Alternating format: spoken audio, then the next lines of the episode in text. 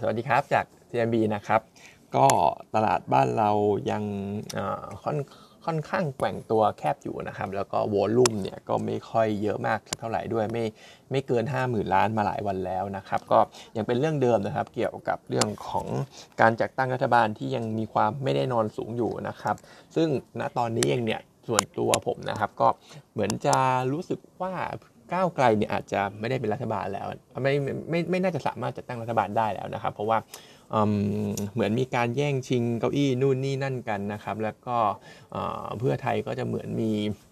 อะไรบางอย่างซ่อนอยู่เหมือนกันนะครับเห็นคุณอุ้งอิงเนี่ยก็บินไปฮ่องกงด้วยไม่รู้ไปหาคุณทักษิณอะไรอย่างนี้หรือเปล่านะครับ เพราะฉะนั้นเองเนี่ยดูความน่าจะเป็นเนี่ยสำหรับตัวผมส่วนตัว ใช้ความรู้สึกเนี่ยนะครับก็มองว่าก้าวไกลก็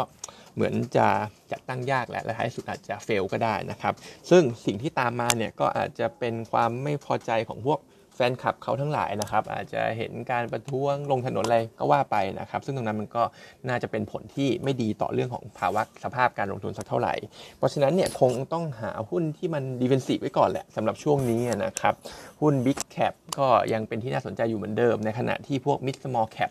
ยัง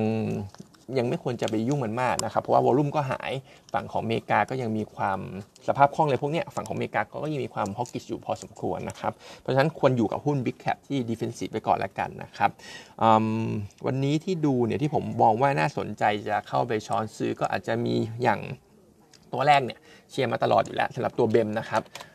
ผมก็เชียร์มาตั้งแต่ 8.5 8.4 ราคามันก็ยังไหลลงอยู่ แต่ว่าตอนนี้ต้องบอกว่ามันอยู่แนวรับ ที่เรามีการปิดเมืองของโอไมครอนนะครับ เพราะฉะนั้นแนวรับที่สักประมาณ 8 บาท 8.05ตรงนี้ผมก็คิดว่าเป็นแนวรับแรกแหละที่ควรจะซื้อสำหรับตัวเบมนะครับ ส่วนแนวรับที่2เนี่ยไอช่วงของเวฟไอสายพันธุ์เดลต้าเนี่ยมันจะอยู่ที่มัน 7.5 บาทนะครับ แต่ให้เลเวลตรงเนี้ย ส่วนตัวเองเนี่ยก็มองว่า comfortable พอที่จะเข้ามาซื้อสะสมแหละสำหรับตัวเบมซึ่ง target price อย่างที่บอกนะครับ consensus เขาให้ให้ไว้อยู่ประมาณ 11 บาท เพราะฉะนั้นตัวนี้ผมคิดว่า risk reward ค่อนข้างคุ้มนะครับ ตัวแรกเป็น BEM ตัวที่ 2 เป็น COM7 ซึ่ง COM7 เนี่ยถ้าไปดูค้าปลีกตัวอื่นๆ จริงๆ เหมือนเคยว่าไปว่ามีจะมี COM7 กับ Index ตัวที่มันยัง laggard อยู่ เมื่อวัน Index เนี่ยเริ่มปรับตัวขึ้นได้แล้วในขณะที่ COM7 เนี่ยยังกองอยู่โซนล่างอยู่เหมือนเดิมนะครับซึ่ง เรื่องงบรายไตรมาสเนี่ยผมอาจจะไม่ได้เป็นมาก แต่ว่าถ้าดูตาม forecast ของ consensus เนี่ยปีนี้ก็ยังเห็นกำไรของ COM7 เติบโตได้อยู่ดีนะครับ แล้วก็ที่เคยบอกไปว่า correlation ของราคาหุ้นเขาเองกับหุ้น Apple เนี่ยมันก็เป็นไปในทิศทางเดียวกันด้วย เพราะฉะนั้น Apple เนี่ยเขาปรับตัวขึ้นไปแล้ว COM7 ก็มีลุ้นเหมือนกัน เพราะฉะนั้นตัวเนี้ยผมก็เป็นอีกตัวหนึ่งที่เชียร์ละกันสำหรับ COM7 นะครับส่วนสุดท้ายตัวอย่างแมคโครนะครับ NVDR ติด top buy เป็นวันที่ 4 ติดต่อกันแล้วนะครับ เป็นอารมณ์เดียวกับตัว KTB ที่ว่าไป เพราะฉะนั้นตัวแมคโครก็อาจจะยังชอบแล้วก็เล่นกับประเด็นนี้ต่อนะครับทีนี้ไปฝั่งของแวะไปอเมริกานิดนึงนะครับ ตอนนี้ความน่าจะเป็นเกี่ยวกับการขึ้นดอกเบี้ยของเฟดเนี่ยมันปรับเพิ่มขึ้นมาทะลุ 50 ไปอยู่ที่ประมาณ 51.7 แล้ว ความน่าจะเป็นในการ maintain ก็อยู่แค่ประมาณ 4 48 อะไรอย่างเงี้ยนะครับ เพราะฉะนั้นตอนนี้ถ้าดูตามการ forecast ของ Fed Watch 2 ตรงเนี้ยที่ส่วนใหญ่มันก็ออกมาตามนี้นะครับ เพราะฉะนั้นเนี่ยฝั่งโน้นเนี่ยก็อาจจะยังเห็นการขึ้นดอกเบี้ยสักครั้งหนึ่ง ซึ่งก็อาจจะยังเป็นปัจจัยที่ยังกดดันตลาดหุ้นอยู่ด้วยเช่นกันนะครับส่วนราคาน้ำมันเมื่อวานน้ำมันเองก็ปรับตัวลงนะครับ เพราะว่าทางทางคนลองลอง เขาชื่อชื่อตำแหน่งชื่อว่า Deputy Prime Minister ก็น่าจะเป็นพวกเกี่ยวกับรองประธานาธิบดีอะไรอย่างเงี้ยนะครับ ออกมาโทนดาวเกี่ยวกับการเก็งกำไรว่า OPEC Plus จะคัดกำลังการผลิตนะครับตรงนี้ผมอาจจะไม่ได้อินหรือว่าไม่ได้เชื่อเขาสักเท่าไหร่นะครับ ก็ยังผมคิดว่ายังมีความเป็นไปได้อยู่ กับการที่ OPEC ออกมาขู่พวกช็อตเซลล์แล้วก็อาจจะเห็นการคัดกำลังการผลิตเพิ่มเติมก็ได้ถ้าน้ำมันน้ำมันมันถ้ามันน้ำมันมันลงไปต่ำกว่า 70เนี่ยโอเปกก็ พร้อมทำอะไรอยู่เช่นกัน แล้วก็อเมริกาก็พร้อมที่จะที่จะเติม reserve ของตัวเองนะครับเพราะฉะนั้นตัวน้ำมันดิบก็มองเหมือนเดิมนะครับก็วิ่งในกรอบนี่แหละ 70 80เลเวลตรงนี้ก็ยังคิดว่าน่าจะซื้อปตทสพได้นะครับส่วนอื่นๆอาจจะมีข่าวอย่างเช่นไอ้ค่าแรง 450 บาทก็ยังไม่แน่นอนนะครับ ล่าสุดคุณสิริกัญญาที่จะเป็นแคนดิเดตรัฐมนตรีคลังจากทางก้าวไกลเนี่ยเขาก็บอกว่าจะทำทันทีภายในร้อยวันนะครับสำหรับ 450 บาท เพราะฉะนั้นความเสี่ยงเรื่องนี้ก็ยังมีอยู่ แต่ผมก็ยังเชื่อนะครับว่า ถ้าเขาได้จัดตั้งได้เป็นเนี่ยก็น่าจะพบกันครึ่งทางนะครับ ที่เขาพูดเนี่ยก็อาจจะพยายามพูดเพื่อรักษาบรรยากาศหรือรักษาคำมั่นสัญญาที่ให้ไว้กับพวกแฟนคลับตัวเองหรือคนที่เลือกตัวเองเข้ามานะครับท้ายที่สุดแล้วเนี่ยก็อาจจะมี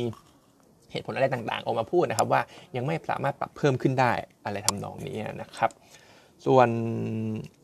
จะมีตัวของอ๋อเมื่อวานหุ้นที่ขึ้นเยอะก็คือ NVIDIA ฝั่งของอเมริกาเนี่ยบวกไป 25%ทีนี้ความเกี่ยวข้องกับหุ้นไทยก็ต้องบอกว่าไอ้สิ่งที่ทำให้ NVIDIA ขึ้นเนี่ยมันจะเกี่ยวกับพวก AI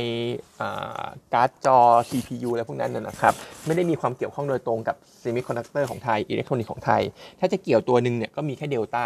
ที่จะมีเรื่องของ Data Center เกี่ยวข้องกับตรงนั้น แต่ว่าก็ไม่ได้ ไม่ได้ชัดเจนมากนะครับสำหรับสำหรับการ relate ตรงนี้นะครับเพราะฉะนั้นจริงๆก็ไม่ได้เกี่ยวอะไรมาก ตัวอย่างเดลต้าเราก็คิดว่าไม่ได้น่าเล่นอยู่แล้ว ราคาหุ้นตรงนี้มันก็ไม่ไม่ไม่ไม่ใช่จังหวะในการเล่นอยู่แล้วนะสำหรับเดลต้านะครับส่วน paper วันนี้มี SHR นะครับก็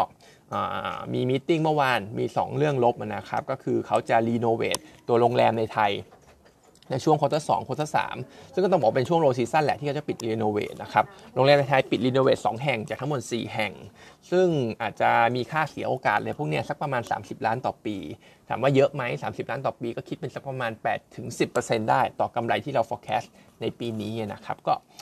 ก็ถือว่าเยอะพอสมควรนะครับ แต่ทีนี้อีกเรื่องหนึ่งที่อาจจะที่อาจจะมองนะก็คือหลัง renovate เนี่ยเขาจะเพิ่ม เพิ่มราคาค่าห้องได้สักประมาณ 15-20%แล้วก็การที่มัน renovate ในช่วงของ low season เนี่ยมันก็อาจจะเป็นการปิดในพอชั่นที่อาจจะเป็นห้องที่ว่างอยู่แล้วก็ได้นะครับท้ายที่สุดแล้วเรื่องของค่าเสียโอกาสเนี่ยก็อาจจะไม่ได้มีเข้ามาเยอะก็ได้สำหรับประเด็นนี้ ในอีกเรื่องลบหนึ่งเนี่ยก็เป็นเรื่องของมอริเชียสที่มีการปิดไปเพราะไวรัสมาร์เบิร์กเขาบอกว่าการปิดเนี่ยต้องต่อ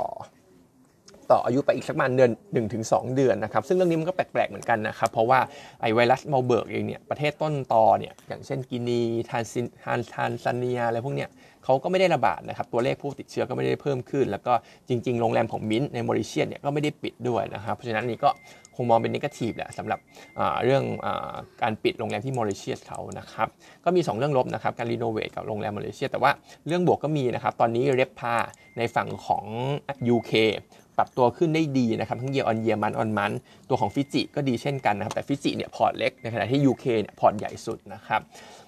ส่วนเรื่องค่าแรงขั้นต่ำคิดว่าเขาไม่โดนนะครับ เพราะว่าทุกวันนี้ก็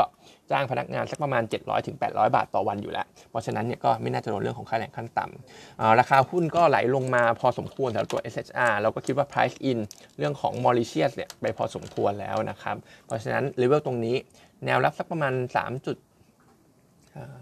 แนวรับ 3.25 อะไรอย่างเงี้ยนะครับ ก็อาจจะเป็นจังหวะซื้อเช่นกันสำหรับหุ้นตัวนี้นะครับ target price เราอยู่ 6.5 นะสำหรับตัว SHR ก็ยังแนะนำเป็นซื้ออยู่ target เราค่อนข้างสูงหน่อยนะครับ ถ้าดู consensus เนี่ยเขาให้อยู่ประมาณ 5.4 เพราะฉะนั้นที่ 5.4 เนี่ยก็ถือว่าก็ยังมี upside ให้เล่นแหละสำหรับตัวหุ้นตัวนี้นะครับ ก็ยังแนะนำซื้ออยู่นะครับ วันนี้มีเท่านี้นะครับ